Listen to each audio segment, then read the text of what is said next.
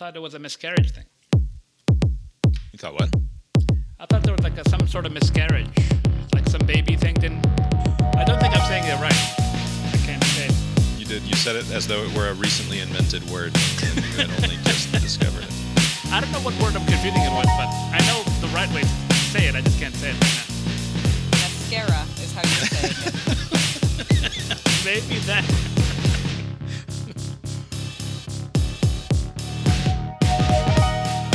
We are, Abe. Cast Iron Brains. A podcast that is absolutely certain of maybe just one thing that the single most dangerous thing in the world is absolute certainty.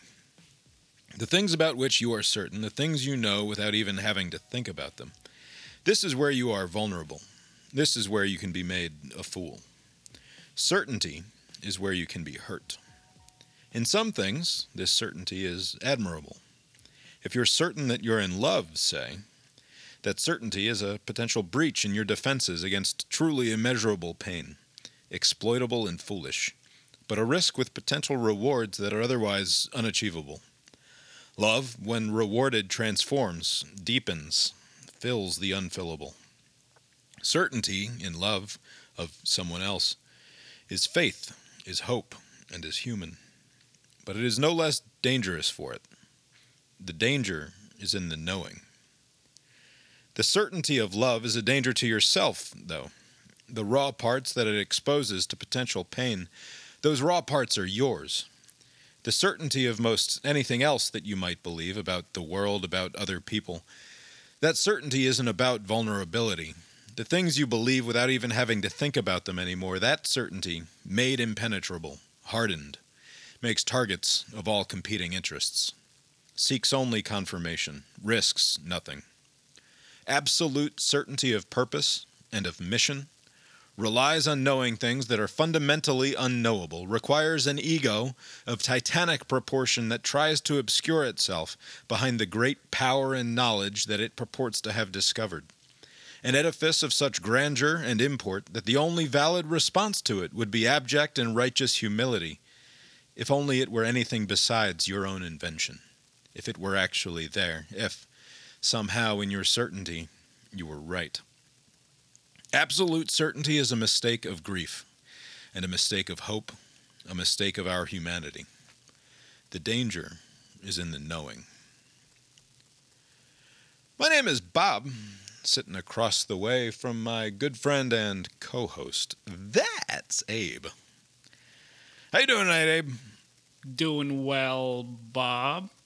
Yeah, here we are. Lori's here too. How you doing, Lori? Good. Lori's good. Tonight is Monday, May 16th, 2022. The day before my brother Duncan's birthday. Oh, look at that. We're back to the birthday Tomorrow, episode. then we're the airing that airing. Yeah, when this published, when this goes out, published on How old is Duncan? old Dunkel's birthday. He's so old. It's quite old. Is he 29? Has he- Has he cleared 30 yet? He turns 30 this year. Look Jesus at that. The end is near, Duncan. He's supposed to be 19. Hey, before we get into the awfulness of uh, what's going on in the world, you got anything fun for us? You got uh, any fun anecdotes? What'd you do this weekend? So my my brother's in town just for a couple of days for a job interview, uh, and on Saturday we uh, went to the Braves game. But like we went to the Braves game late. This wasn't the plan. We just got there late, Right. and uh, so there's a place where we can park that's not like right by the stadium. That's like slightly cheaper, and this guy would. Uh, explain to us like if you guys got here a few minutes later, this would have been free. Uh, oh wow! and I was So did you did you take a lap? well, no, it was one of these like uh, app parking app thing like SpotHero or ParkMobile or whatever. There's these apps that you can now use. It's 2022 to pay Right. for parking.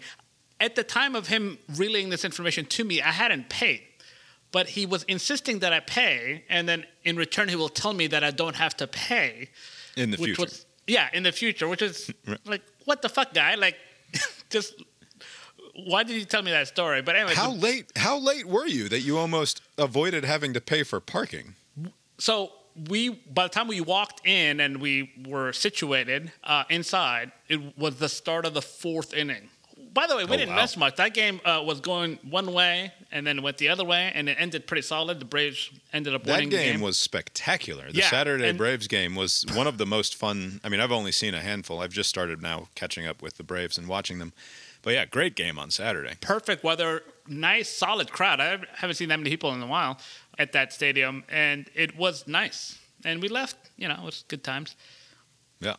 What did we do this weekend? I don't Are even we know. going to talk about that Played some now? baseball. Yeah, I mean, well, I just I don't want to talk about this fucking guy. By Then the way, let's not. It's what- so we could talk about how Reel Big Fish has been making Oh, music let's this not whole talk about time. that. Was there Um, we watched more of the. No, no, no, not what we watched. I was just like, what did we do? Oh, What- Nitty and her boyfriend came. Yeah, we had company. Oh, nice. See, They That's not- listen to the podcast. Alleged- sound happy alleged- about Oh, it. alleged yeah, those listeners. people. They only Well- listen when they're like when they're en route to our house. So we don't have to worry about them listening to this episode.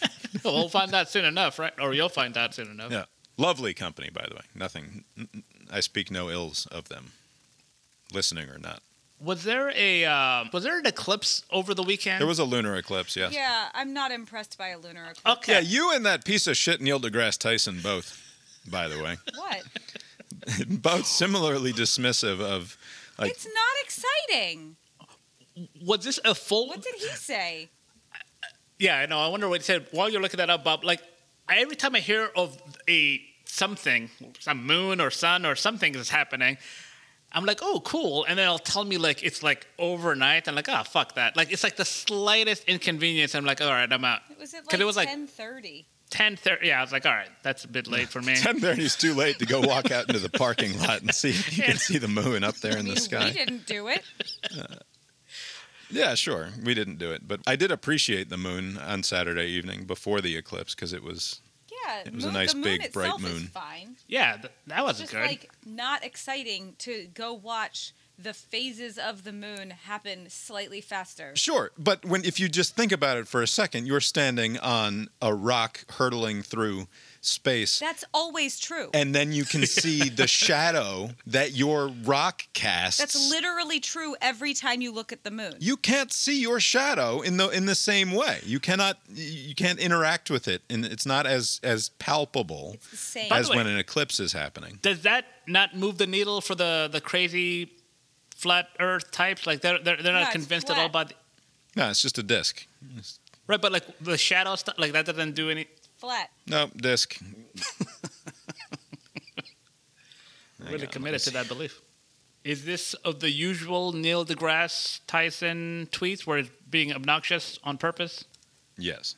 Lunar eclipses are so unspectacular that if nobody told you what was happening to the moon, you'd probably not notice at all. Just saying. He's right. He's absolutely right.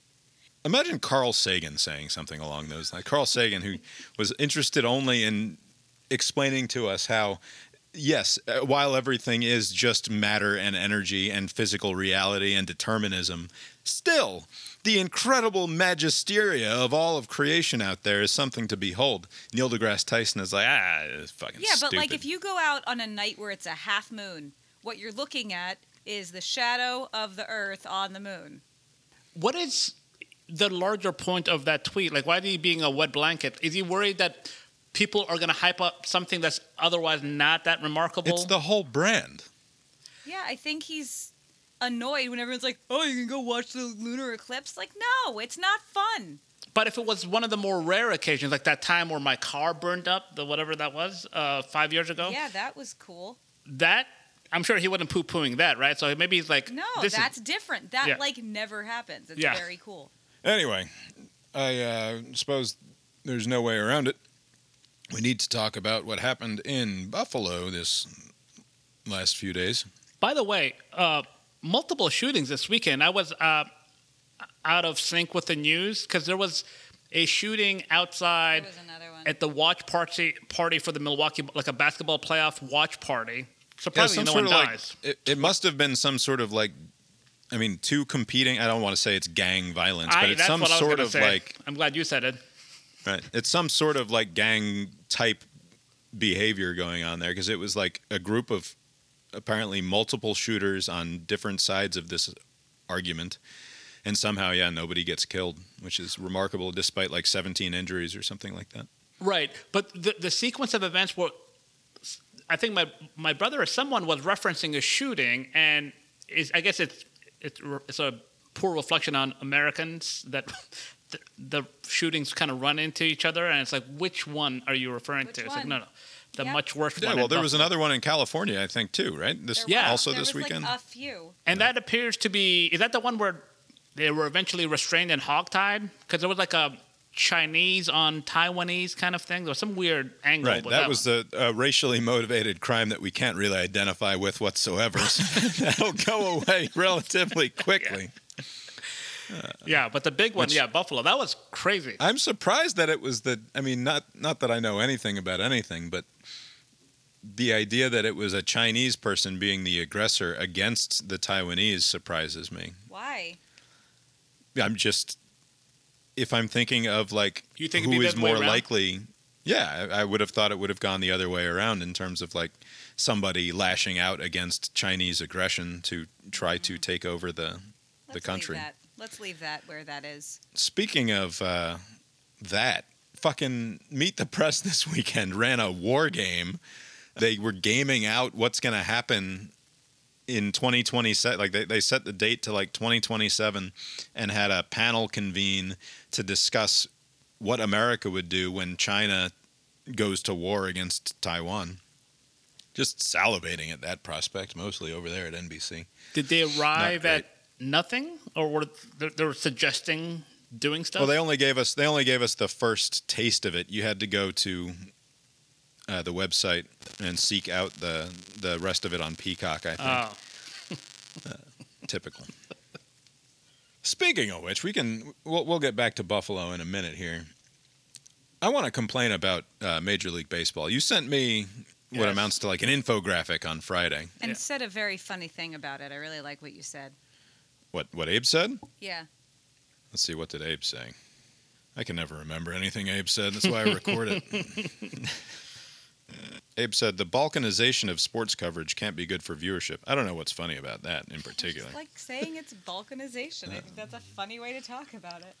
but it's what's weird is that they're almost like like, hey, here's how to watch. It's like Right, it's so the Braves tweeted out this big, and, and stuck it on all their socials, this big infographic about how to watch the baseball this weekend. Whereas previously, you know, not that it needs to be what it was like in the 90s necessarily, but you just say, get, fucking turn on the superstation and the Braves will be on TBS. And then also there will be the replays of the Braves because we don't know what the fuck else to put on. So that's what we're going to show you all That weekend long of the on the things. By the superstation. all the way up in Canada, the the Ch- Chicago station and the Atlanta station would show the Chicago team and the Atlanta team, and That's now right. It was easy. This weekend, it was a big showdown between the Braves and the San Diego Padres, which are a, a fun team. They're very good. There's a lot of good teams out west. The Padres are one of them. Got Manny Machado, great baseball superstar. Anyway, on Friday, the Braves were on Apple TV. You could not watch it in any other way than Right. besides downloading the Apple TV app either to your streaming device or to your Apple device. Whatever. and you need to create an Apple account if you don't Right, have you had one. to have an Apple account with an email and potentially a credit card attached to it. Not that they're going to charge you anything, Right. but they want all of that information.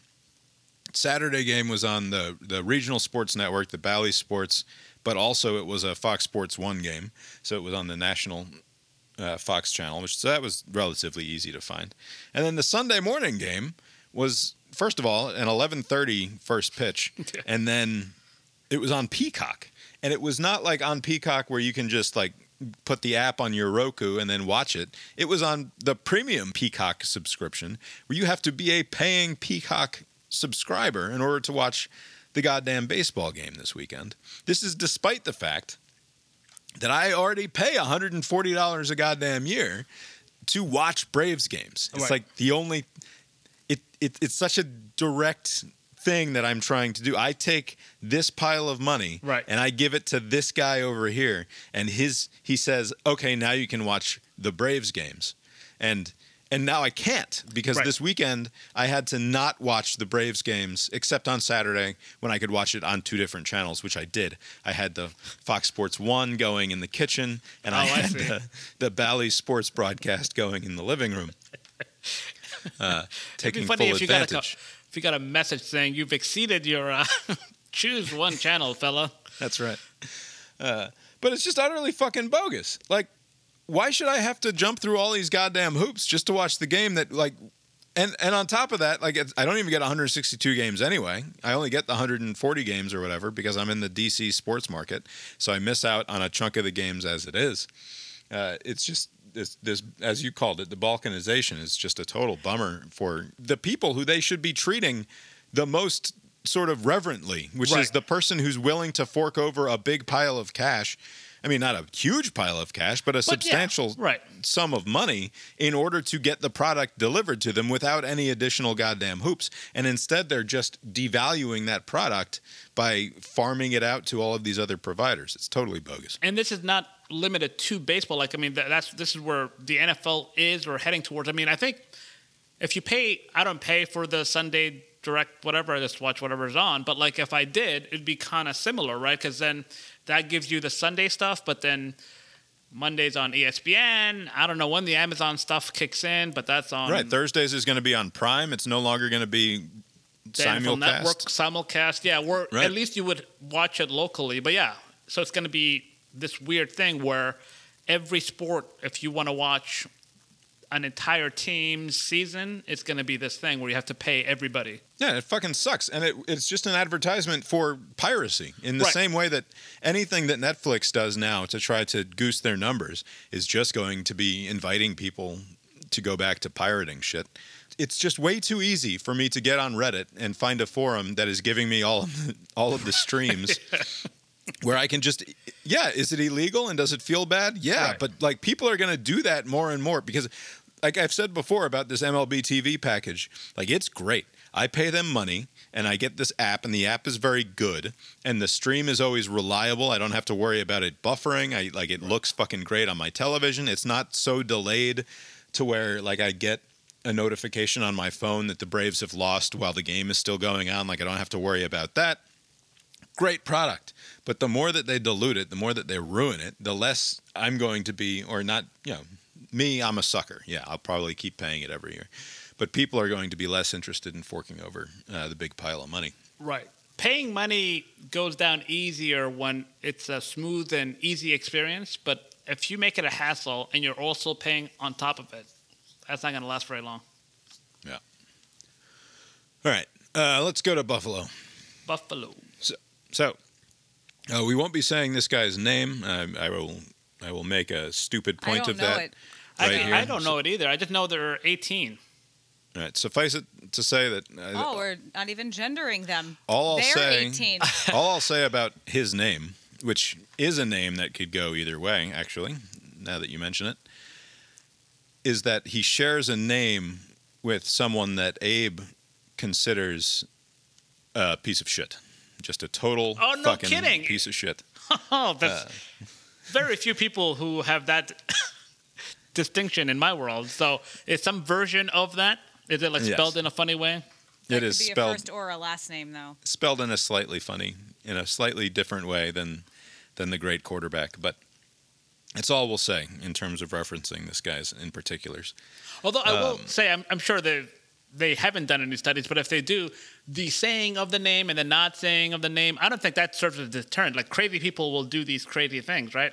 I don't think it's Regardless. just supposed to like. I not think put especially them on a pedestal or Sure, something. but even like more now than ever, it is probably less important that you Because- not say their name because they will be famous in the circles in which they're going to be famous, no matter what Chuck Todd says or what uh, David Gregory said. Dave, does David Gregory even work anymore? I don't know. That Yeah, he was got- the name that came to mind. Yeah, he got bumped from. I think last I've heard of him, he was in, on CNN. I don't know where he's at now. Yeah, whatever. If Wolf Blitzer says your name or doesn't say your name, it is completely immaterial to the cause when it comes to these idiots on, on 4chan and, and 8chan and all the rest of the, Right, the I guess. internet underbelly. Yeah, in in, that, in those circles maybe, but I was just thinking like the frequency of these events happen so often that even if everyone said their names, they would just kind of run into each other. And the way I remember it now is basically where it happened: Buffalo or uh, Christchurch or San Bernardino or whatever. Like Right. I just know where Pittsburgh, like the the Jewish place, you know. But I don't. even if I wanted to remember, I it Right. There's the, just so the many congressional right, there are some there are some that stick for whatever reason. Anders Breivik, the the, the guy who shot up the Oh, summer yeah, camp in Norway. Yeah. That guy's name is always stuck in my head. The kid who shot up the church in South Carolina, that name always sticks in my head as well. Oh yeah, the AME Church. Yeah. I should, I guess, suppose the responsible thing to do here, from a journalistic perspective, is to at least give a bare bones outline of what happened. Yes. Uh, this kid, he's 18 years old. Uh, should stop calling him a kid, I suppose. He's an adult, but Nope. for all intents and purposes, as far as I'm concerned, he's a kid, and he drove a couple of hours from his hometown, packing a number of guns, including a shotgun and uh, an AR-15 style gun. The AR-15 is the one that he. It's not an AR-15, but it is that style gun. Right. Uh, he used it at a grocery store in Buffalo called the grocery store is called Tops. He chose that target because it, it is both the city of Buffalo and that particular neighborhood and grocery store uh, are predominantly black, uh, certainly relative to where he was before. So he, he chose Buffalo because there are a lot of black people there. And then he drove there and killed as many of them as possible, which ended up being uh, just 10. And I say just 10 because in his manifesto that he released, he believed that he could rack up as many as uh, like three dozen over a number of different targets. But he was stopped at just 10 and at just one location. And I did. I read the entire manifesto, which is, again, findable if you choose to search it out, uh, although it is being sort of I won't say it's being. I mean, it is. It's being hidden or not allowed to be shared on the major uh, social media platforms. And I I don't. I suspect that, that all that does is prevent people just s- scrolling to it. Like if you want to search for it and find it, you'll Yeah, you'll I find think it that's in. fair. yeah, it's Yeah. It, it's not. It, it's not impossible to find. It just makes it harder to find. And I. Right. I suppose there's a certain amount of merit in that. I do think that, and having read the entire fucking thing, although I will admit that I browsed or, or scanned a good third of it, because a good third of it is just uh, basically gear fetishization, where he talks about the different guns that he used and he recommends. And I, this is this is in large part why I'm sure that it is being taken down and not being easily shared, is because he gives a great deal of tips on how to acquire this stuff and which weapons and armor and helmets and am- ammunition uh, to acquire and how to do it easily and the the approximate cost of of getting yourself all geared out in an attempt to uh, follow in his footsteps if that's what you are interested in doing. Uh, so I I didn't carefully read all of that because obviously that is not my goal. Let me ask you something. Um, since you did read some of it, because one part I don't understand in this great replacement theory, white replacement theory, this goofy nonsense, right?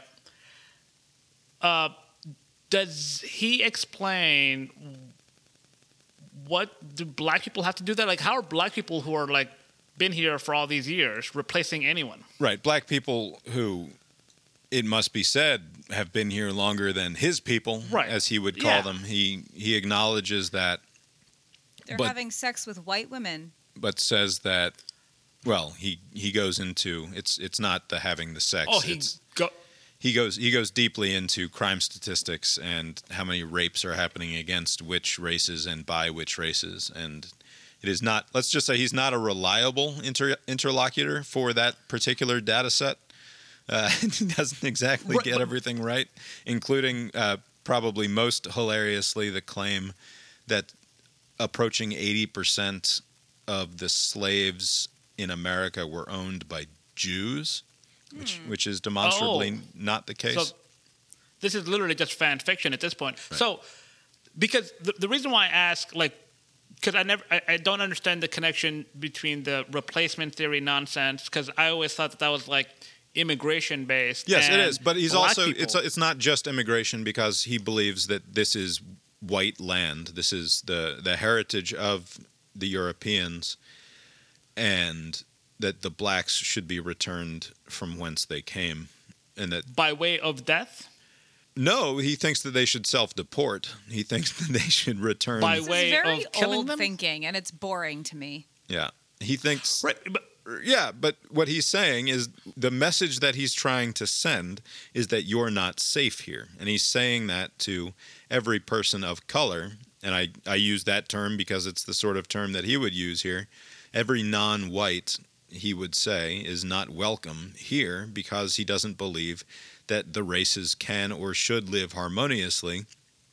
And that instead, all peoples should be returned to the places from which their people came at a specific time in the past that he has determined was the correct time for these people to to be where they were. and I suspect that there's no distinction within the white. So he's not talking about like waspy types. Like like if would I, I I wonder would he sooner accept a recent immigrant from Romania Ukraine over a black American whose family can go back hundreds of years? Like he would Correct. sooner that. Correct. He would he So that had nothing to do with the repl- So this is just all of this is just kind of Well, no, but what you need to do is you need to be, in order to understand it, you need to be a race essentialist who believes that there is more of a cultural and genetic and and intimate relational connection between a Ukrainian and this guy whose family came here in the 1920s or 30s or whatever from it from Italy. Uh, Right. Then there is a, a shared heritage between Americans who've been on the on the continent for 400 years. It doesn't make logical external sense, but like any conspiracy theory, it has its own sort of twisted internal logic. But but I guess what, what's confusing me is on the political front, like the the Tucker Carlson types, uh, the Elise Stefanik types, they're framing this replacement nonsense as the Democrats are bringing in immigrants at a high clip, and they're going to fast track them to citizenship, and then that's going to replace or dilute the existing vote. And Right, and- they're and- not and drawing that connection to the race, but And for you know, what you it's worth, between the lines. for what it's worth, Democrat Democrats have been saying for the last ten years that demographics is destiny. Right? That's a, that's a line that's straight out of the DNC, out of the Democratic playbook about how their future is going to be secured in this country. Is the idea? Right, but those demographics do go on race, but also on on age. Like they they're also hitching their wagon to the thinking that the younger the group is, the more likely they are going to vote their way. I mean, young people grow old. People who move here may grow accustomed to conservative leanings. Like I, I, I mean, I, I guess you're right to what you're saying, but the there way has that been, there has been a, there's been a concerted and welcome idea among a large portion of this country that says that the whites will be the minority and that that will be good and it will specifically be good for the Democratic Party in terms of maintaining and expanding their power. That's not a lie.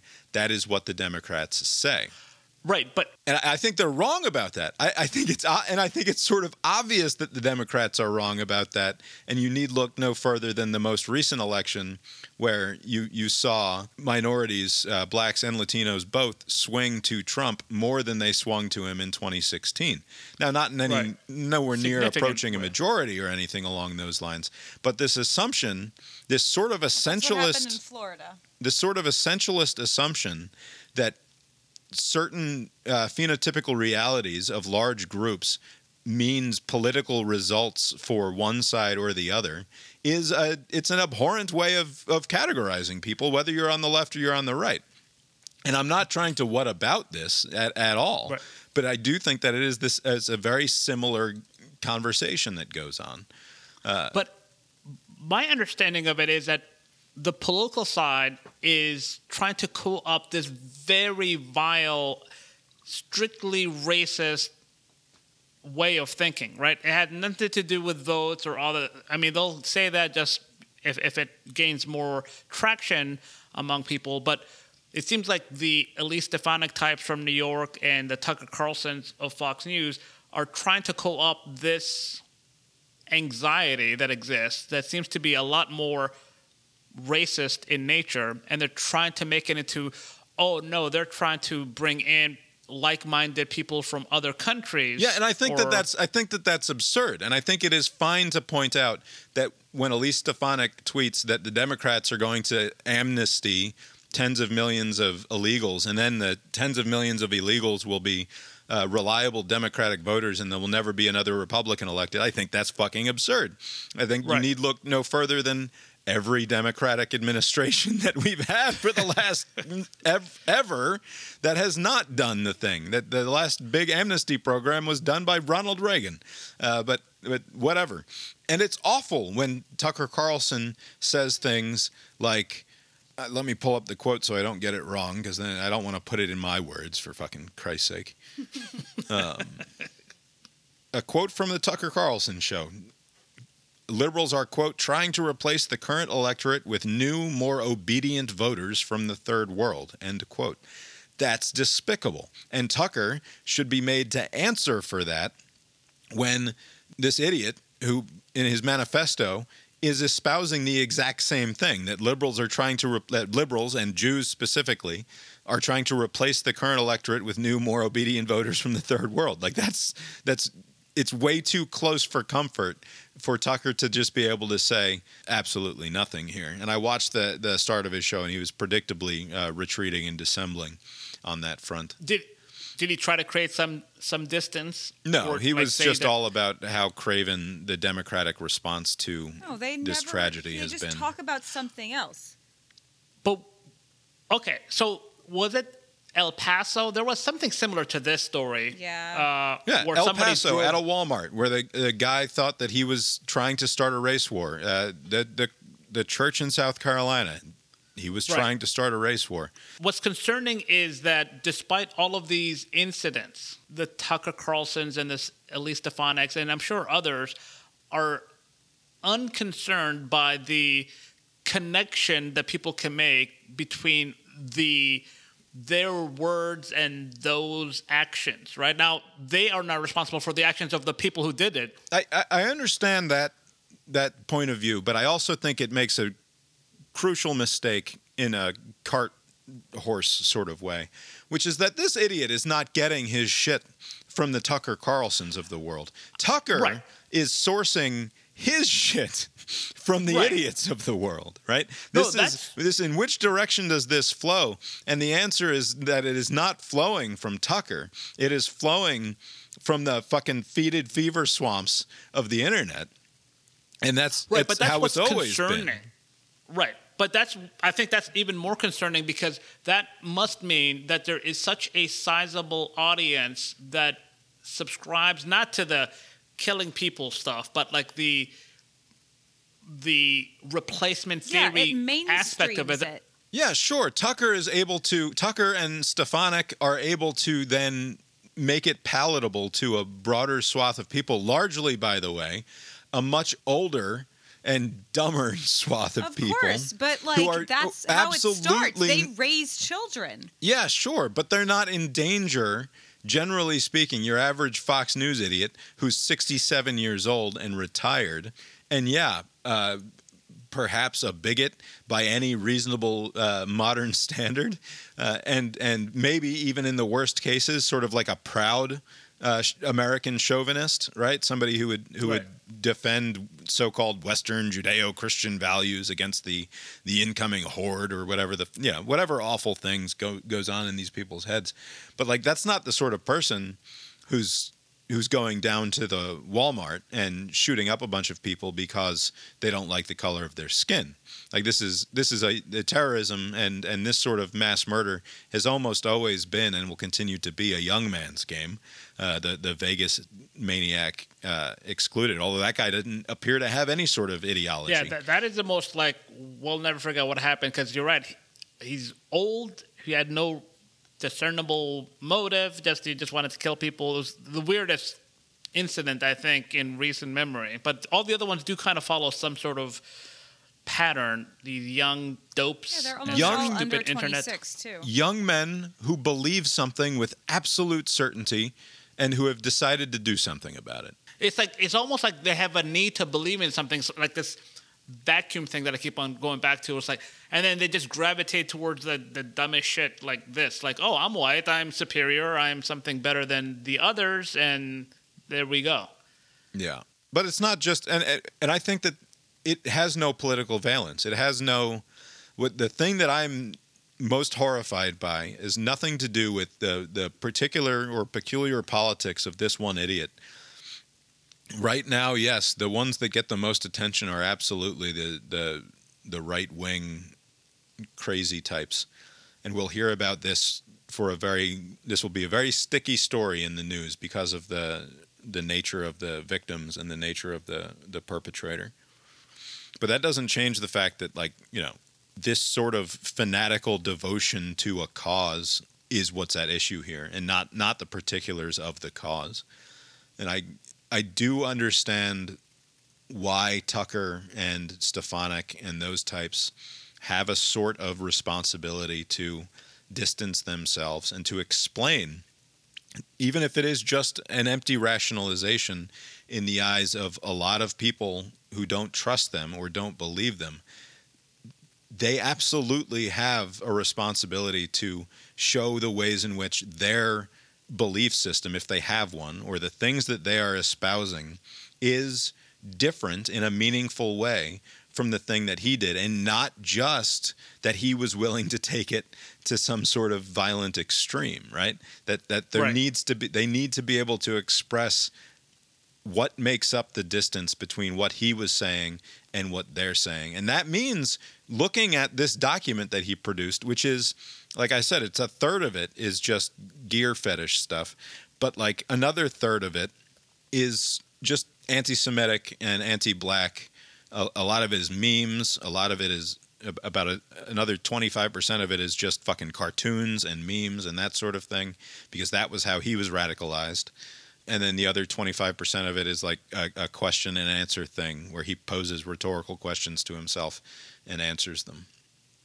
And i think they have a responsibility to answer uh, for the, the the ways that they're different and, and to anathematize the the parts of this manifesto that they disagree with. And then to let the rest of us decide how much we believe that what motivated this guy is anathema to what motivates Tucker Carlson and Elise Stefanik. Like that, that, that is their responsibility. and instead of doing any of that, it seemed I don't know how long this has been the case. I mean, it's always kind of been the case, but it is sufficient to just say those crazy Democrats are being overly critical of me, and that's all you have to say. Like, oh my God, they're overreacting. It doesn't matter what the circumstance or the situation is, or how wrong or right you are. Uh, if you can point to say the criticism is coming from the left, it's like no, dismiss it. That's not a problem at all. Like they, they don't have any concern about uh, clarifying a position that even if they themselves like I that came out wrong or uh, I'm being associated incorrectly, I, I have nothing to do with these wackos. I'm talking about the immigration side of things. Blah blah blah blah. Right? They're like ah fuck it. The libs are mad or whatever, and that's the end of the the need to do anything. Like, and it's just very concerning where you can let a lot of things slide and you can fan the flames so that some idiot like him again not that they're taking marching orders from Tucker Carlson but if there's a permissiveness of this kind of thing they're like oh they're they, they see things the way that I do, but they're just cowards. They don't want to follow through. They don't want to do the, the, the dirty stuff, what needs to be done. And I'm going to take it upon myself to start killing someone in El Paso or Buffalo or whatever. Like, I mean, is there any chance that this is the end of it? There's going to be some other idiot who's going to see some meme somewhere, Right. and they're going to take it upon themselves to go somewhere else and kill a bunch of people for no reason. Right. This guy was apparently his moment of radicalization was discovering the live streamed video of the guy in New Zealand uh, who Oh, killed yeah, that one. 50 people at at the Mo- uh, Al Noor Mosque or something like that in New Zealand. And he was bored, apparently. He was home and just dicking around on the computer. And he was going to 4chan for like gaming stuff and for politics. And then eventually made his way from the, the pol message board to the uglier message boards over there. There's an uglier message board than that pol one. Yeah, and was getting his.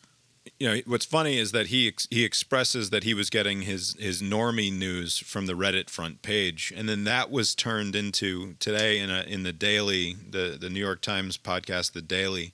They twisted that into suggesting that he was getting that he was radicalized on Reddit, which is like it's a very it's just very frustrating to hear the very tip of the of the news media get something like that so plainly wrong. Like he wasn't radicalized on Reddit. He was like many millions of people. You can just go to Reddit as a as the front page of the internet. That's what they call themselves. Right.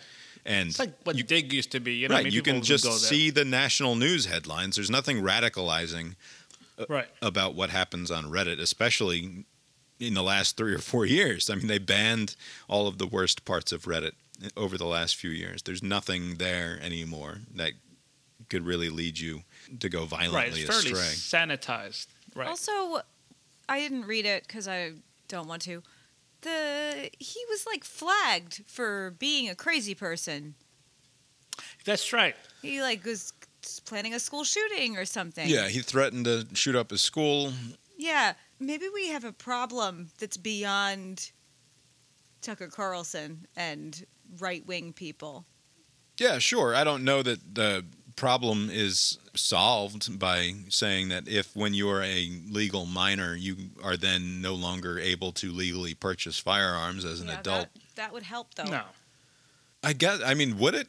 I mean, to me, it's just like there are guns, and if a person wants to get guns in the furtherance of a race war where he's going to murder as many people as he wants to, the the, the obstacle of not being able to purchase it legally is not actually an obstacle, right? like Right. Also, yeah, if you're fighting this battle on the accessibility of guns front, you've already lost it. Because if someone is intent, just like this text of nonsense that this guy has, you can, you know, the major websites can do certain things to kind of uh, not highlight it. But if you want to seek it, you, you're going to find it. Just like if you want to kill somebody with a gun, there are so many guns out there. It's beyond the the the ability of any law enforcement to stop it, right? So, but if this fucker can be turned into a a killer because of some stupid frog online, right? There there are, I would imagine, opportunities to kind of divert them into something less deadly, right? If if he was flagged for this like a year ago or two years ago when they were minor, there, I mean, not like oh you can't have guns forever. That would probably just do the opposite. They will find some other means to, to obtain the guns. But like, hey, what the fuck, man? That stupid cartoon is what you believe. It's so stu- like you're that dumb. Like you can't figure this out. Again, I don't think that would be also effective. But there's got to be some attempt to like show them that you're kind of like in this tunnel vision of, of hate. Yeah, the problem is that it comes down to we rely as a society, we rely on each other to make sure that the people who are in your house aren't going to leave that house and go out and try to murder as many people as possible, right? Yes. And so and most of the time that happens, right? Almost always, Time, really. yeah. Right. And it you don't you don't want to blame the parents, right? You you you don't want to say like why didn't you see this coming? Why didn't you put a stop to this? But like if he hadn't spent all of the last 2 years staring at a computer screen, this doesn't happen, right? Like it's Right. it's just not or it certainly doesn't happen in the way that it that it played out. This is not all that different than like an ISIS kid, right? Somebody It's the that's same like exact online, thing. right? Yeah. So some online per. I mean, I guess not so much ISIS, but like I guess these people who read this stuff online and they try to do like their own terrorist Yeah. attack wherever they live, like in Holland or whatever, and it's like they believe in some nonsense. Oh, I'm some Muslim and I'm better than all these other people. It's like oh, a little ego boost, Yeah. and then fuck all these other people. They're the reasons for your problem. Okay, easy solution. Instead of dealing with my own problems, I'm gonna blame it on everybody else. Coward way out, no problem. And then they slowly get into the violent part because they're shitty little dudes, and then they sometimes, rarely, will act on it like this person did. Like I don't think it's that different than what uh, the jihadist type of recruiting does. Uh, they they they'll change the language, but it's the same kind of thing. It's, like the exact nonsense. same It's the thing, and that's, same that's what I'm talking about. Is this absolute certainty of of of Right. coming upon something that delivers to you and your ego uh, a flattery that you haven't been getting elsewhere, and you just become so wrapped up in it that you can't. That anything that even challenges it is automatically denied. It's like And- a, a threat to Right. the certainty. So it's like instead of like questioning, like maybe I was wrong about that certainty, it's like I'm gonna attack whatever's attacking my certainty. Right. And it's it's just hard to imagine that someone with a sort of healthy and public facing life, somebody with relationships with people who are a little bit different than him would be able to come to these same conclusions and it I know that it happens. I know that there are plenty of racists and, and awful people who say that, you know, some of my best friends are black is the is the classic Right. cliched line. But I I, mean- don't I don't think that there were a lot of spree killers intent on starting a race war who use that sort of throwaway cliche some of my best friends are black.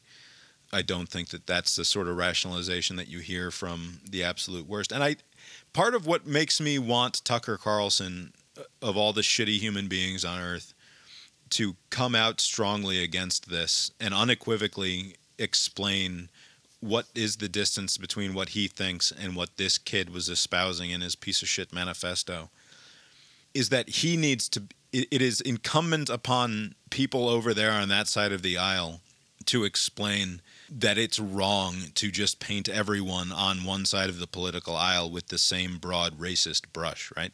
That if you're calling what this kid did racism and you're calling what Tucker Carlson does every night racism we need we need a better we need a bigger vocabulary than we currently have. And and weirdly it's actually Tucker's responsibility to help explain what the difference is there. And and yeah we can reject his rationalizations. We can reject the things that he has to say in his own defense essentially.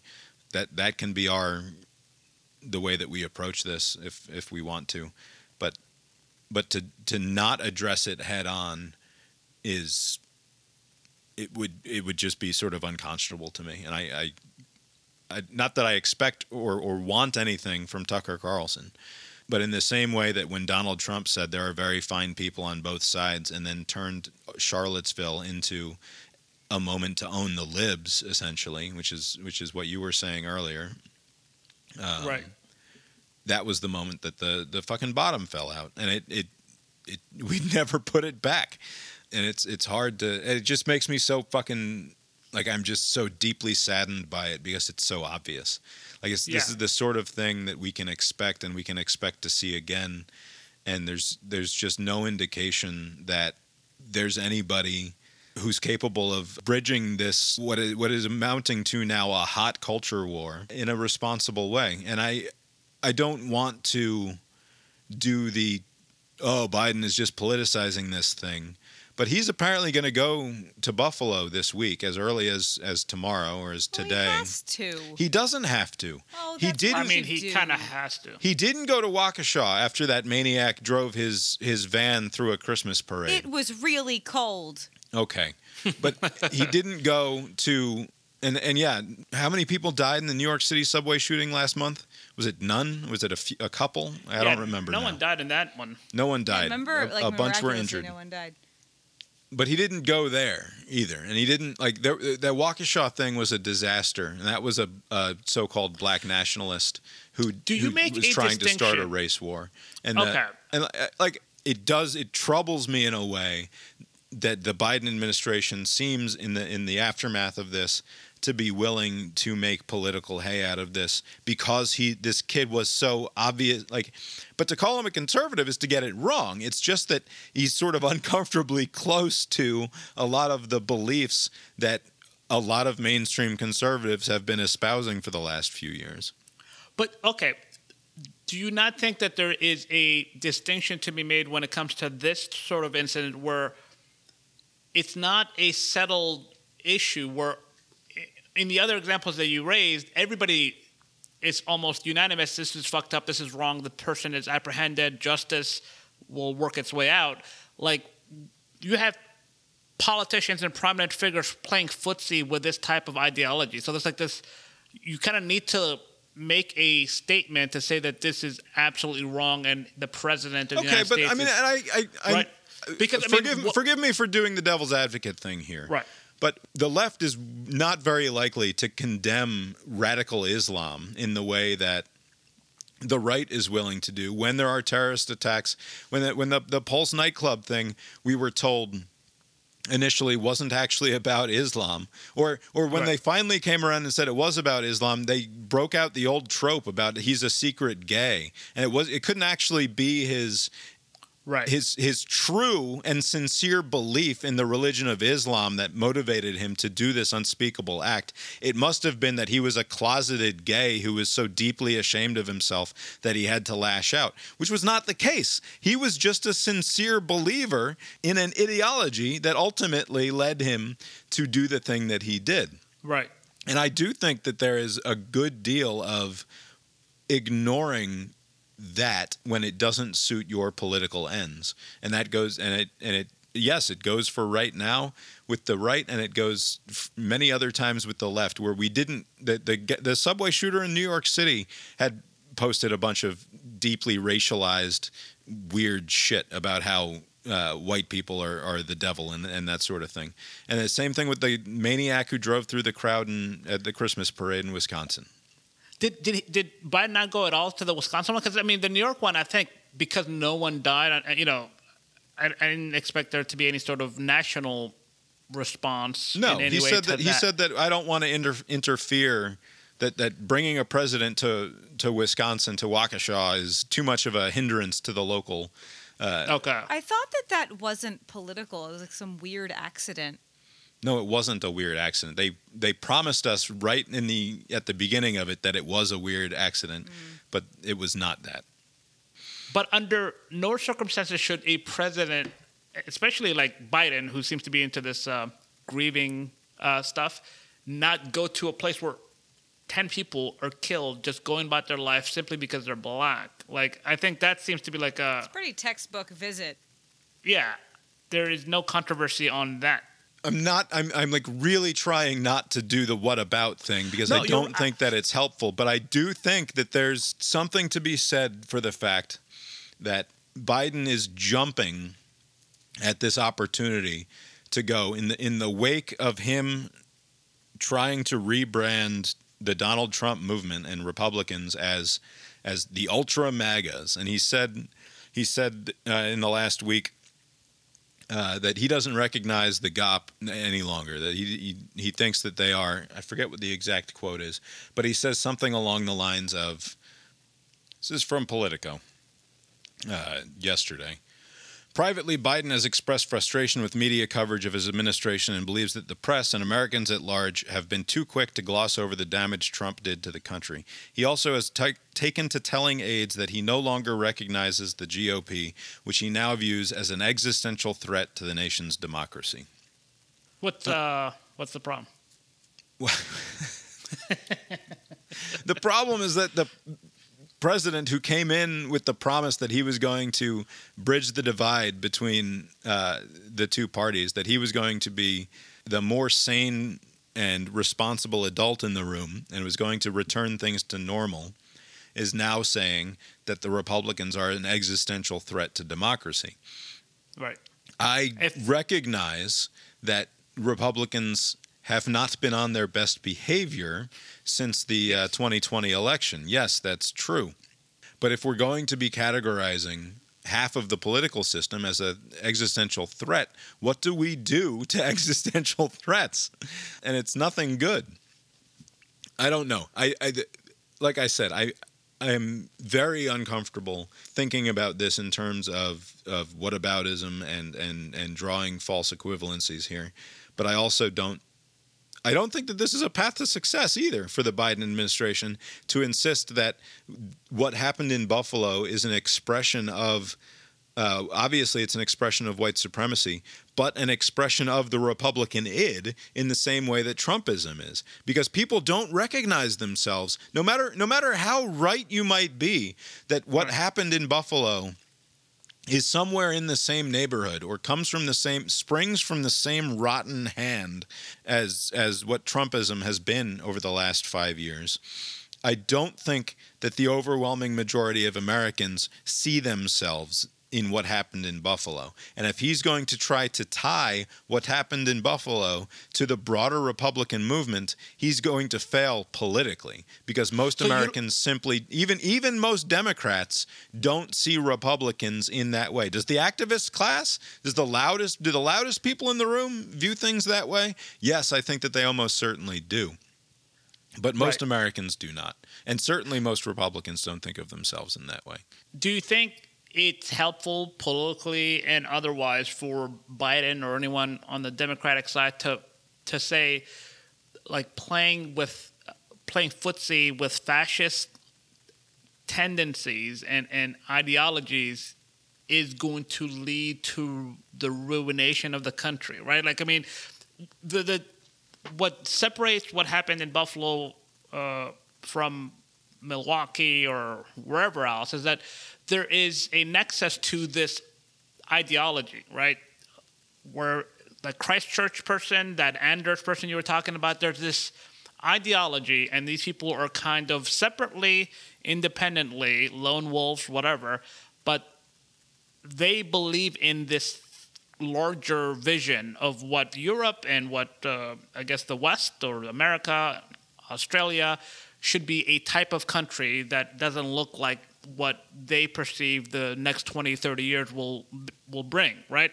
So if the party the republican party is kind of slow walking disavowing that or just like hey they vote too fuck it we'll just play along with that or we'll use different words or we'll try to cut up that vile message for our purposes isn't there a responsibility for a Biden type to say, "Hey, that's kind of fucked up. This is not a joke." Like the, what they're saying is like, I mean, in Georgia, in the state of Georgia, we're getting inundated with these stupid ads because now we're a battleground state. Uh, which, by the way, if you live in some random state and you don't get any coverage, it sucks. All It sucks. commercials are just all the time, just all these yahoos running for office. But uh, the thrust of the non-Kemps, like you know, Kemp is like the now the conventional normal person, right? The normal conservative politician, but like the Perdue's and anyone else. The, the thrust of their argument is that the 2020 election was stolen, like seriously stolen, right? And that's what's being promoted at the national level. Uh, they're bringing in immigrants to dilute your vote. That's what's being promoted at the national level. Like, Okay, but how, so so how do you address I- those kind of things? I, I recognize that what the what the GOP under Trump is saying is that we are in an existential fight for the future of the country, right? That's what Ginni Thomas and Mark Meadows and Donald Trump were all texting about back in November and December of 2020 that we'll fight to the last man because we're not going to allow this this country to be stolen out from under us and and whatever. What I'm saying is that you don't have to meet them on the existential battlefield in that way, right? Because Right. such a small percentage of people actually fundamentally believe that what's happening here. How small is that though? Like every poll, like you know, wasn't there like one that said a third of voters on on the Republican side don't? Uh, What was it? I, I forget what the, the yeah, but we can. number. I, I think we can dismiss issue polling in that way because of the lack of the fundamental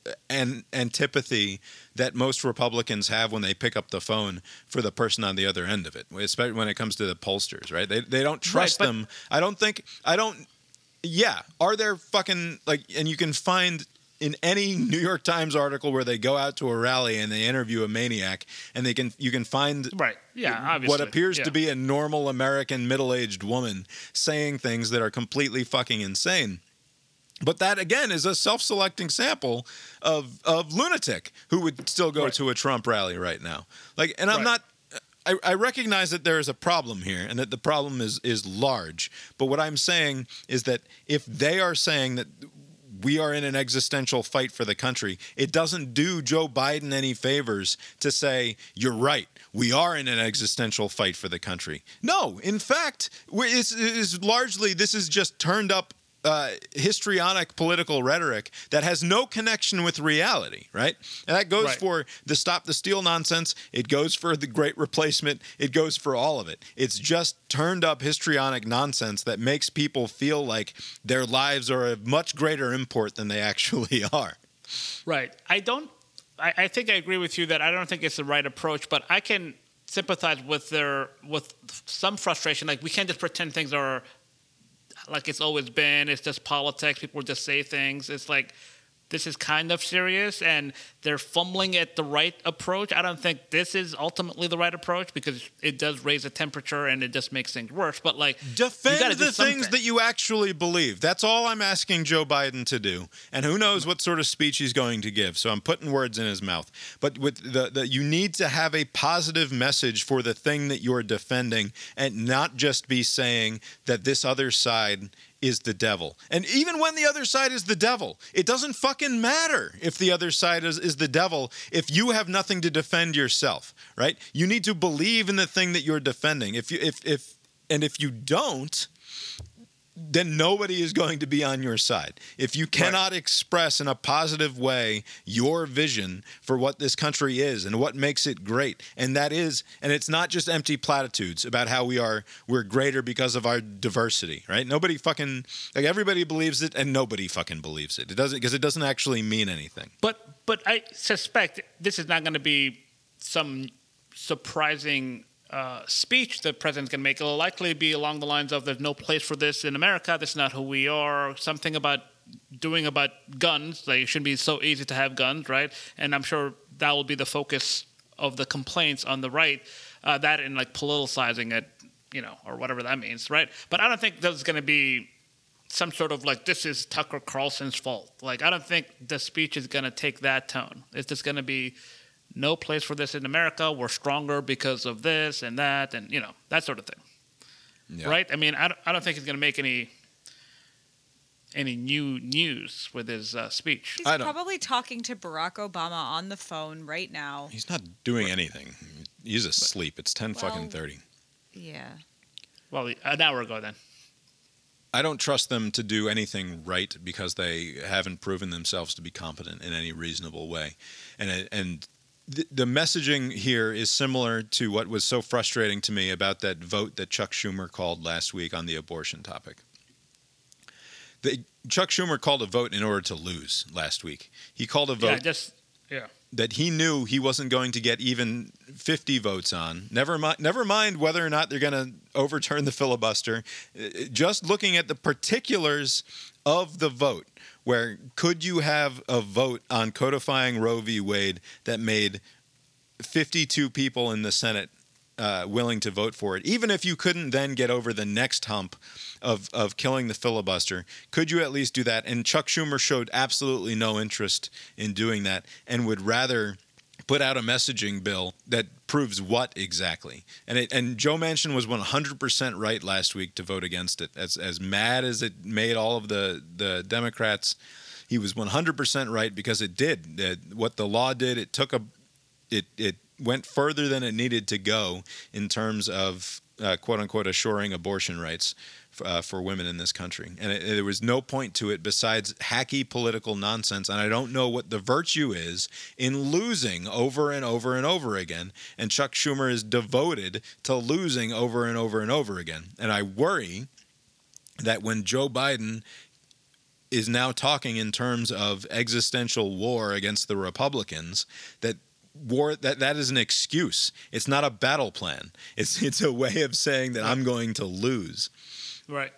I, I- don't understand what the, the political angle was for that. Because, like, what if they did uh, write the law in such a way where, I mean, was Manchin a gettable vote in any way? Was he going to vote no no matter what, but this made it easier for him to grandstand? Maybe there was a back room, like, we're going to make you look good, and then we're going to try to do our, we'll try to use this as a political tool for the midterms. I mean, that's a little conspiratorial, but, like, why not just talk to your uh, colleagues and say, hey, what what can you vote yes on right now? Like, is it the way it was exactly with Roe v. Wade, which is viability, and just everything else remains the same? And would Manchin have said yeah? I mean, who knows? Maybe he would have said no, no matter what. And this was like this gave him cover. And Collins and Murkowski said that they would be open to a narrower. Right. Basically, There were fifty. There were fifty-two gettable votes. It was not enough to actually do the thing because they aren't willing to kill the filibuster in order to do it. But it was strictly instead a noble failure by Chuck that's Schumer, what I'm saying. which Okay. seems to be his mo. Is like he'd rather have a noble failure than actually uh, do anything. But is it possible? And again, this kind of gets to a cons- just silly nonsense. But if even in the narrow bill, you they were going to be short because of the 60 vote filibuster that you need, right, to get over that.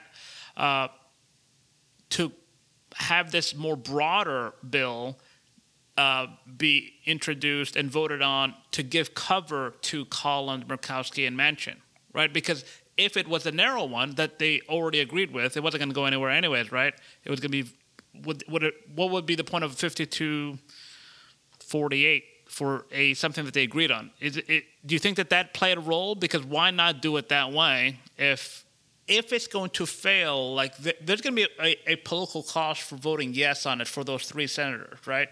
So if they're going to pay that cost, let it be on a successful. well, I'll tell you exactly why. Because Schumer didn't want to be the one who said, I didn't decide to nuke, like, I couldn't motivate my people to nuke the filibuster, right? Then it becomes about what Schumer could or couldn't do. Now he gets to put the onus on the people who voted against the thing, right? right.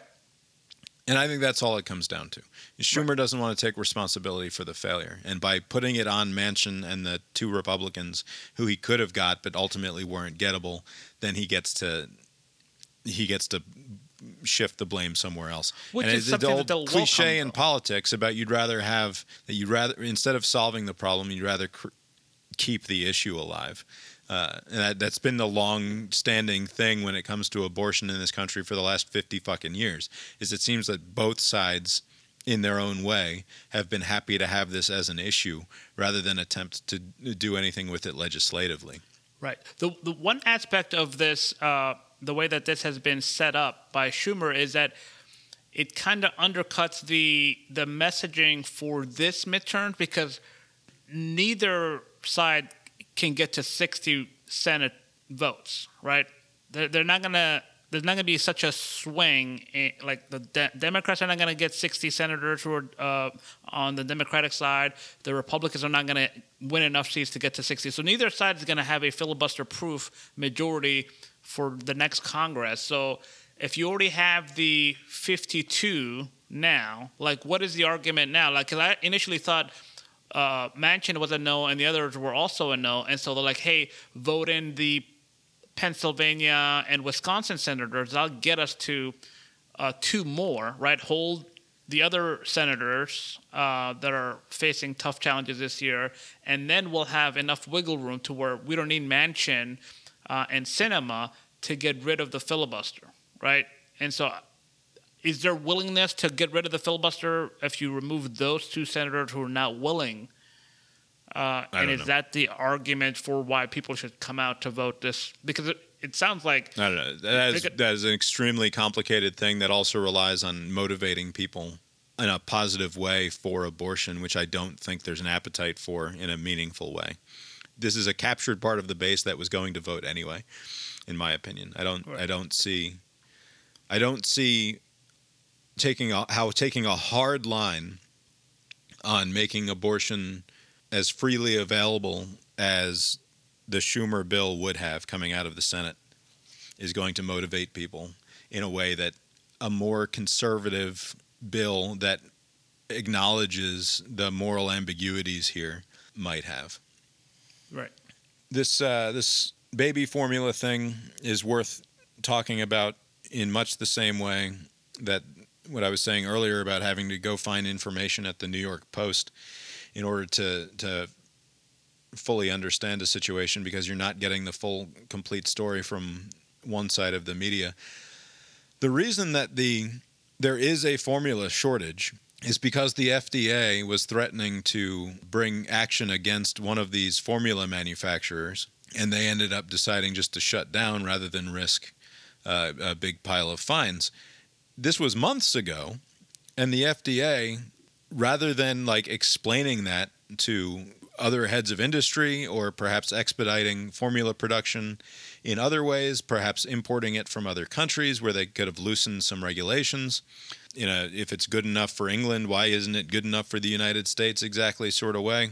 Uh, yeah, we want to have high standards, but ultimately we also don't want to have a nationwide formula shortage. And instead of somebody at the FDA making everyone aware of what was coming, uh, apparently they, they just didn't. And, and Biden gets to say this week that he was blindsided by this because he's not a mind reader, which is not great considering it was his own agency that shut down the production in the first place. And it's the sort of thing that a competent administration would see coming because they shut down a major supplier of infant formula. You're going to get an infant formula shortage in relatively short order. All right. I, I, I don't have any uh, kids. I, I, didn't even know this was a problem. This is one of these stories that just came out of the blue, and, and I don't understand the political angle because all of a sudden these yahoos were trying to make hay out of it.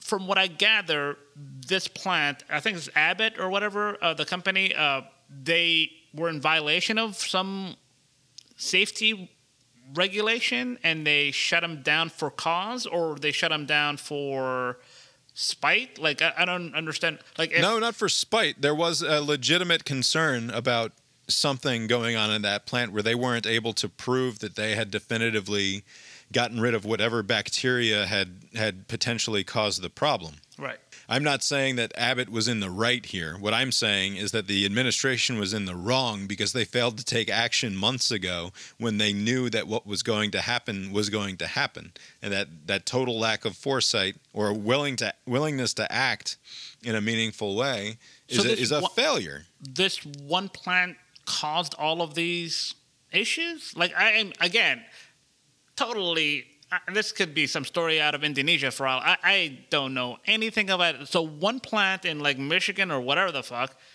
had such a disruptive impact on baby formula across the whole country. That to me is remarkable. Like I, I the leading cause of the formula this is i'm just reading from wikipedia right. now to, to, educate ourselves as quickly as possible abbott produces 40% of the formula sold in the united states mostly under the similac brand and the Sturgis facility is its largest. So, their biggest facility, this is a company that makes 40% of the formula for the United States. They're one of only three major formula producers in the United States. They had to shut down production in Michigan uh, following a FDA recall of several brands of formula due to possible bacterial contamination that may have caused at least two infant deaths.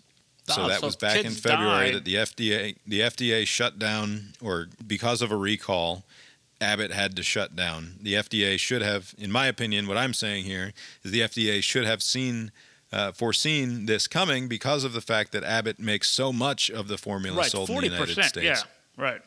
Were, were, were, they under the assumption that they, they were going to? I mean, I assume they have more than that, just that one plant, right? This company that has 40% of the share, the market share.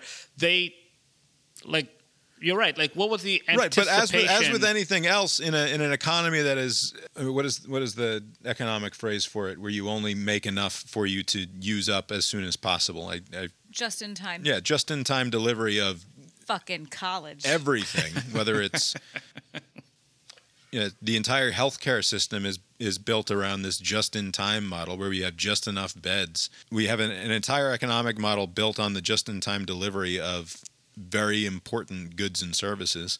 When you interrupt that flow, you should recognize that you need to take action uh, to make sure that it is not painful. And it allows the absolute worst people in the fucking society to start pointing at pallets of baby formula being sent to border facilities and saying, uh, like you know what, what, what, the fuck why would we give immigrant babies formula before we give our own baby like it's it's absolutely fucking despicable but you open yourself up to that sort of bullshit criticism when you don't take any action. What would I'm? Yeah, I'm just kind of thinking this out loud. Uh, what would an action be? Like, would they have been able to like say ramp up production somewhere, like do yeah, like a Defense Production Act kind of thing? If you're going to take some large percentage of the formula off of store shelves, you need to have a plan to replace it. And maybe that, Yes. right, the Defense Production Act uh, to require that the companies make masks or ventilators Right. or whatever the fuck. So- you do the same thing with formula. Like, I don't know. I'm no. not in charge of the fucking I- FDA. right. I- I'm, I'm not just- responsible for ensuring the steady supply of nutritious and delicious milk to our, our nation's infants. That's Right. their job. I I understand that. I was just kind of thinking out loud. But what I'm wondering is, there are two parties: the FDA and Abbott. Right? Abbott knows like you doing this is going to cause adverse impact. Maybe not today, but in three months, and it's going to be a big thing. The FDA similarly probably anticipates that this sort of safety recall is going to disrupt the supply, and it's not going to be immediately felt, but down the road, two months, three months, it's going to be a problem. So, how come no one came up with an idea? Like, I mean, right. So that's why that's why it's unacceptable for Joe Biden to get on camera and say I was blindsided by this. Right. like where is the where is the taking responsibility for things uh, that are going on within your own administration? And Right. it, it sucks when you're the president and somebody somewhere in the executive leadership failed to do their fucking job, which is obviously the case here with the FDA. But like ultimately, that's your fucking responsibility, and it's just extremely Trumpian to to be like, ah, I had no idea what was going on. You expect me to pay attention to baby formula? deflecting responsibility predates uh, Trump. Uh, is it possible? I mean, is it possible is that there was no alternative solution? Basically, there was just going to be the eating of the shit comes late spring, and this basically like that action. The alternative would have been turning a blind eye to the safety issues, and a couple of other infants died. But at least the overall supply will be like. I mean, would that have been preferable as uh, vile of a thought as it is to like just have maybe a few more kids possibly die? While Well, no, obviously, No, Philosophy time um, with Abe. if there are two sides that couldn't come up with a solution and they both knew what the consequences of the decision that the FDA made was going to produce, it's just weird to me that no one was like, what should we do instead? Maybe there was nothing else to do instead, is what I'm saying. Is that possible? That there wasn't. I don't see how I don't I don't see how it's possible in a world where the United States does not make up forty percent of fucking infant formula consumption. Right. I'm sure that we drink a lot of it, but we're a relative drop in the bucket globally. Like there are infants all over Europe that get infant formula, presumably. And my understanding is that they have different standards, but they're not all dying. They're not all being like lead poisoned because they drink European infant formula instead of American infant formula. I'm sure that it could have been sourced elsewhere. Now, And if not, if not, then yeah, the Defense Produ- Production Act could have been used. Like I don't know. Like I said, Right, I don't no, no, know. I get- but it's yeah, what yeah. it is. Above all else, it's an administrative failure, and it, Perhaps and while a lot of the criti- while a lot of the criticism is abhorrent, where you start talking about how why are we feeding Guatemalan babies when we should be feeding West Virginian babies, that's fucking gross. But it, there is a valid criticism here of a, a failure to execute from the executive. That's again, I, I would I would co-sign on that if I'm if someone can show me that there was something to be done. This could just be a bad outcome, sound process thing. But Monday, the day of the recording, I see here on the Washington Post that they- they've come to an agreement, the FDA, to let that uh, factory reopen and resume. Now it's going to take a couple weeks for them to kind of get up to speed, but it's interesting that what you were just saying earlier about what you know, there's other babies out there that use formula in other countries and other continents.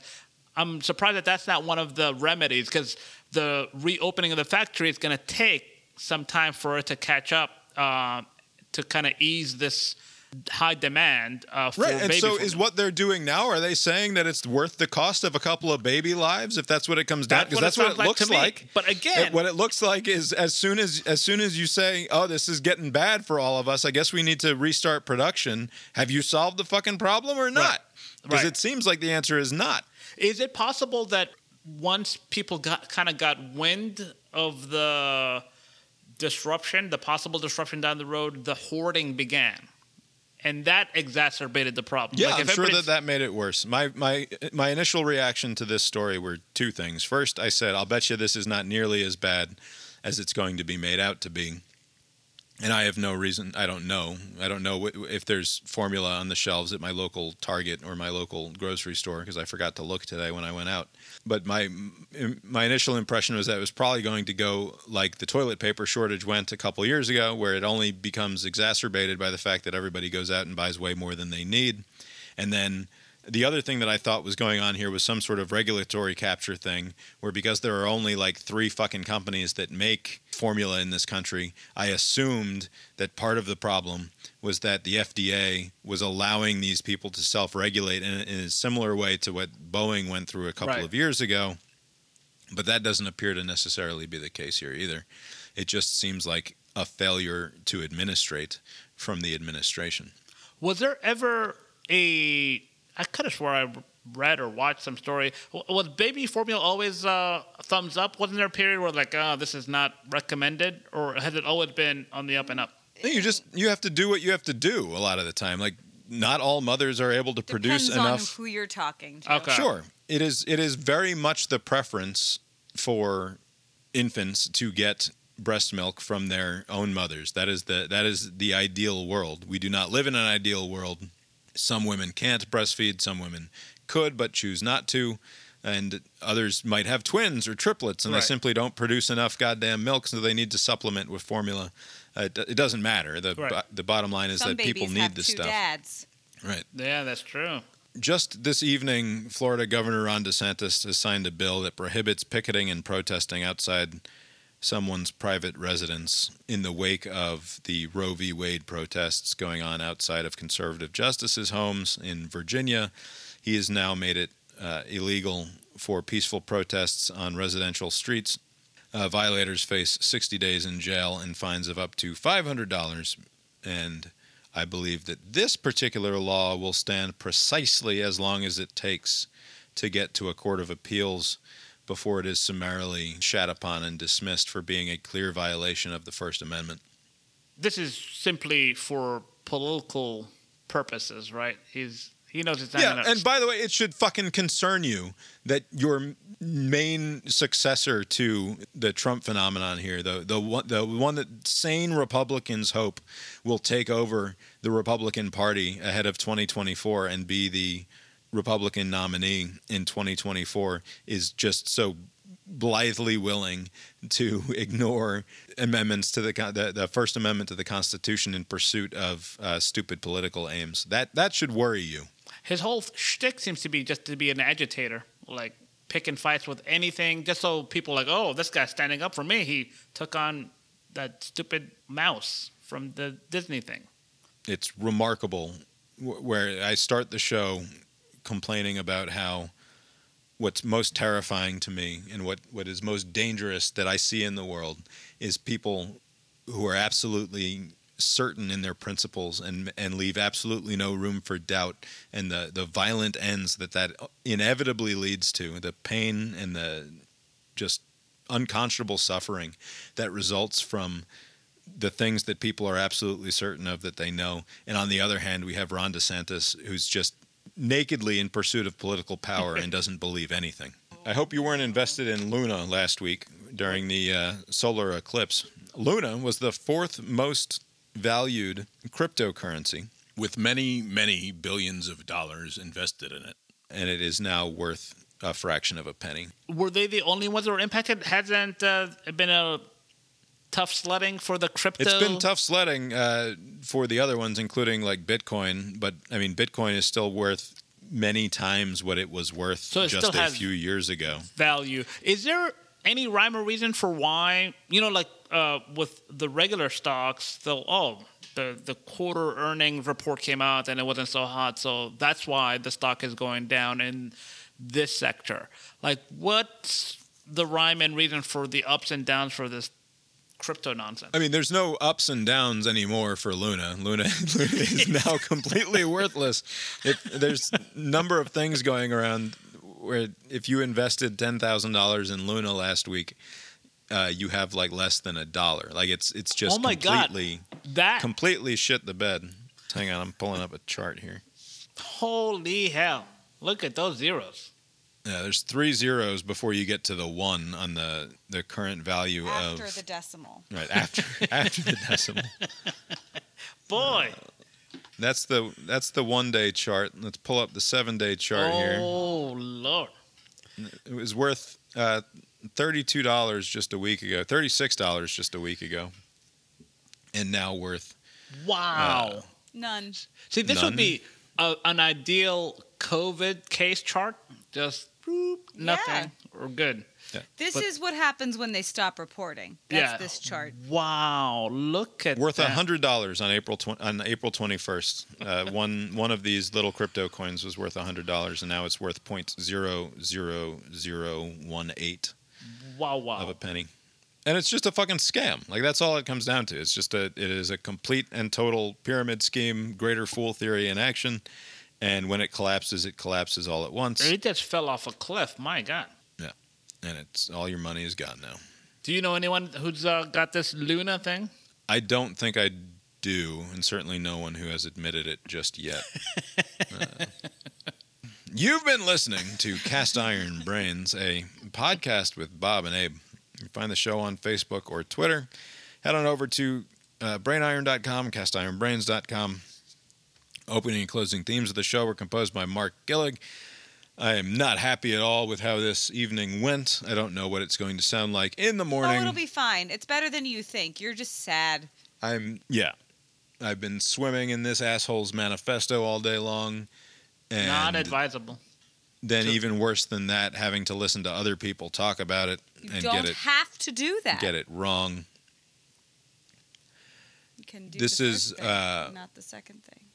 A remarkable country. It is the greatest country in the history of the planet, simply because of our willingness to try what has basically never been tried before, and defending that is a worthwhile endeavor. And I, I don't know what it is that people think that they care about, or the thing that it is that they think they're defending when they subscribe to anything like what this maniac subscribes to. It's it's just it's rabidly inhumane and it and it's a fucking bummer. Yeah. Yeah. You go to the movies this week, Abe? I did not, but I did watch movies. I was like, you know, there are so many movies that I haven't seen over the years, and there aren't any good ones in the theaters. Let me just watch them at home. And so I watched three movies. I think they're all from the 80s uh, Tootsie, Broadcast News, and The Untouchables. The last one, The Untouchables. Some real classics. Those are like, did you, did you go to the AFI top 100 list Yeah, to find like- these movies? I think it's HBO's catalog or someone, one of these things that I pay for. Uh, the Untouchables was an otherwise decent movie, but at the very end, I was kind of tired. But at the very end, Al Capone, uh, played by uh, Robert De Niro, gained some Yeah. weight, or I don't know if he was caked on with some stuff, but the the lawyer changed the plea to guilty without re- disregarding what his client wanted. And that was like the end of the movie. They're like oh bravo we got him. Like because the lawyer said fuck it we're going to change the plea to guilty which i know the movie was made in the 1980s about the 1930s but i don't think that's legal Right, that can't be right. and the movie just like I was like, that's it. That's how it ends. Just oh, we got him on the tax thing because his lawyer said fuck it. Like it was a very odd thing. But the other two movies were fun. Broadcast News was a lot of fun. I, I like that. Broadcast news is absolutely spectacular. Yeah. Although broadcast news also has, in the same way that the end of one of my other favorite movies almost ruins it. What is the movie that I, the Peter Sellers movie about the Gar, Cha- Chauncey Being Gardiner There? being there? Oh, be, oh, Being the there. most boring movie potentially. Being there is a great movie. I think I've talked before about how the last scene almost ruins it, but doesn't. It, it's fine. The first scene in broadcast news, where they're like children, the three of them are like the three main characters are all Yeah. like little kids. Yeah. Is like unforgivably stupid. Like, why in the world? How did that scene make it into the final cut of be that movie? stupider, Just to kind of believe it or not. They used to have to spell things out a lot more.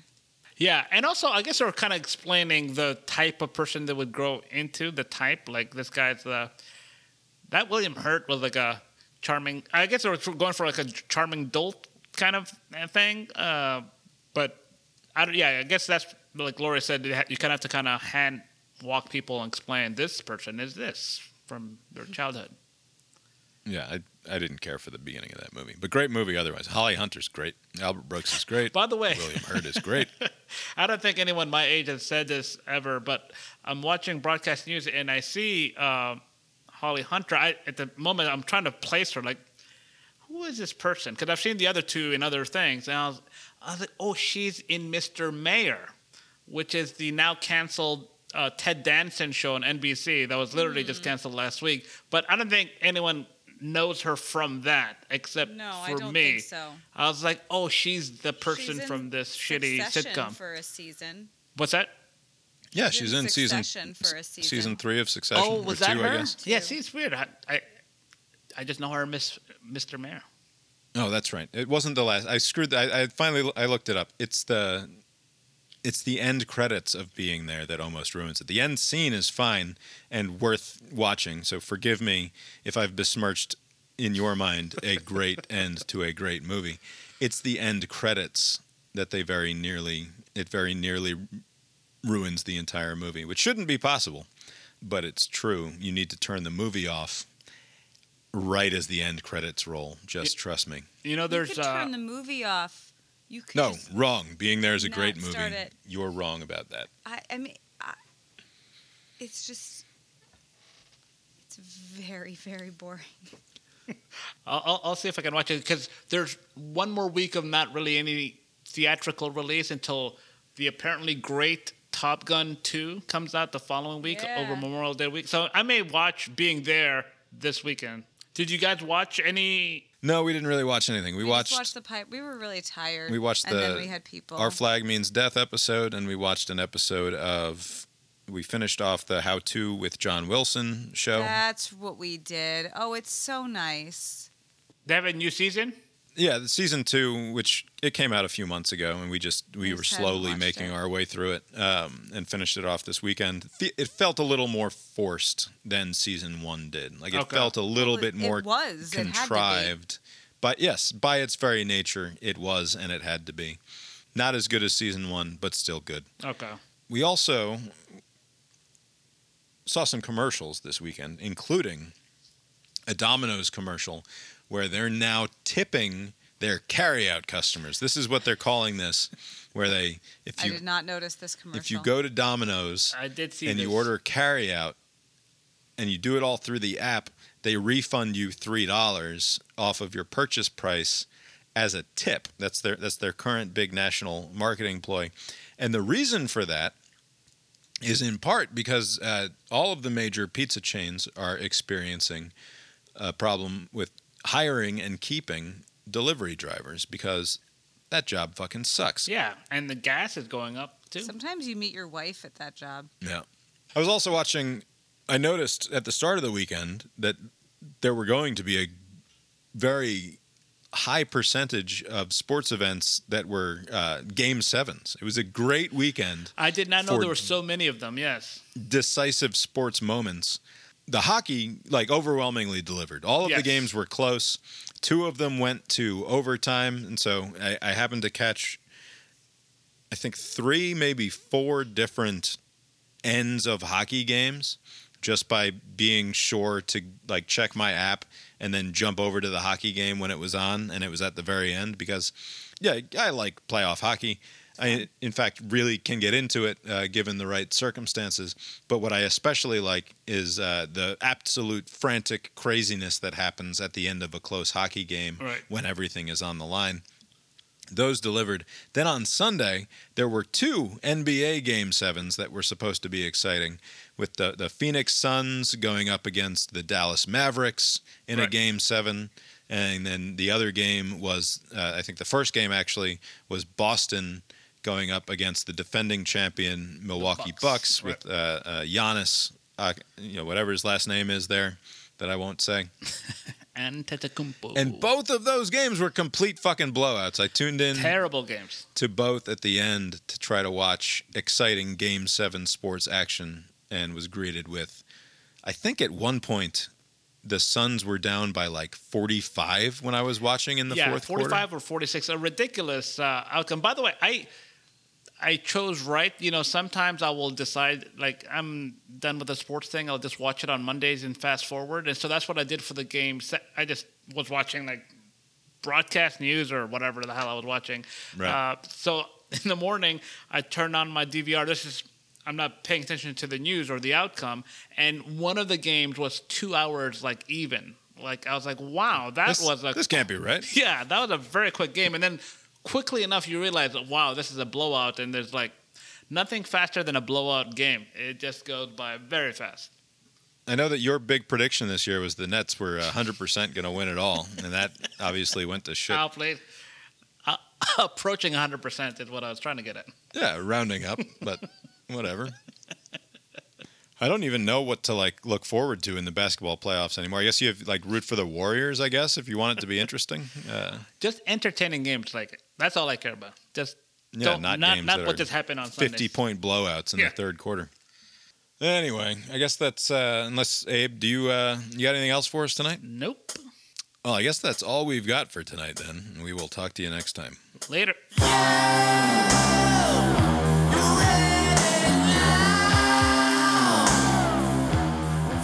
Okay, That's but what I'm saying, but but if the underlying ideology is a fundamental belief that your phenotypical realities are are your immutable physical characteristics are what's most important about you as a person, he is completely in line with that, and it, and it, it like that is the underlying thing where you're so certain that the thing that matters more than anything else is the color of a person's skin or the or the, the, the whatever identity markers that you decide to, to foist upon them uh, those two those two ideologies go hand in hand The killing is a difference. It's- yes it's the, but yeah, of course i'm not saying i'm No, not but, but I mean, saying I'm not just saying the killing. It, it's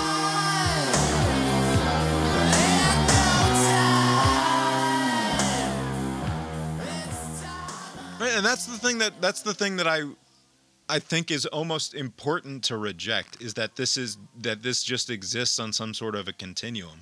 Whereas the continuum that I see here, the thing that unites the maniac who shot up the congressional soc- uh, uh, softball game, Right. the thing that unites the Pulse nightclub shooter and the San Bernardino shooter, all dudes.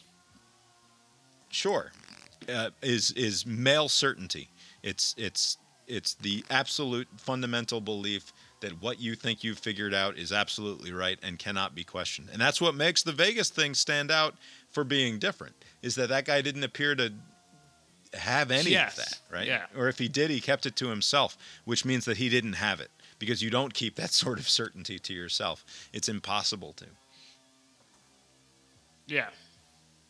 I don't know. This it's maybe maybe I'm allowing myself to be swept up in it, but this one this the Buffalo thing it just feels worse in a way that in in much the same the same it's the same exact feeling that I got from the New Zealand one. Uh, which is which makes sense because it's the same exact Right. fucking thing. It's just on a smaller scale and not nearly as successful. Uh, and and I I don't know. I there's it, the the lack of catharsis, the the the the possibility even of catharsis doesn't even come to mind. Like it just it seems like it's just going to continue to build on itself and only get worse. Yeah, Uh, it will. You're right. Things will just settle back down. I think. It, it, it won't. Yeah. It won't. Let's see what old old Uncle Joe will go to Buffalo tomorrow and calm everything down for us. I'm sure. That's right. Anyway, All right. all right. Good night. Good night.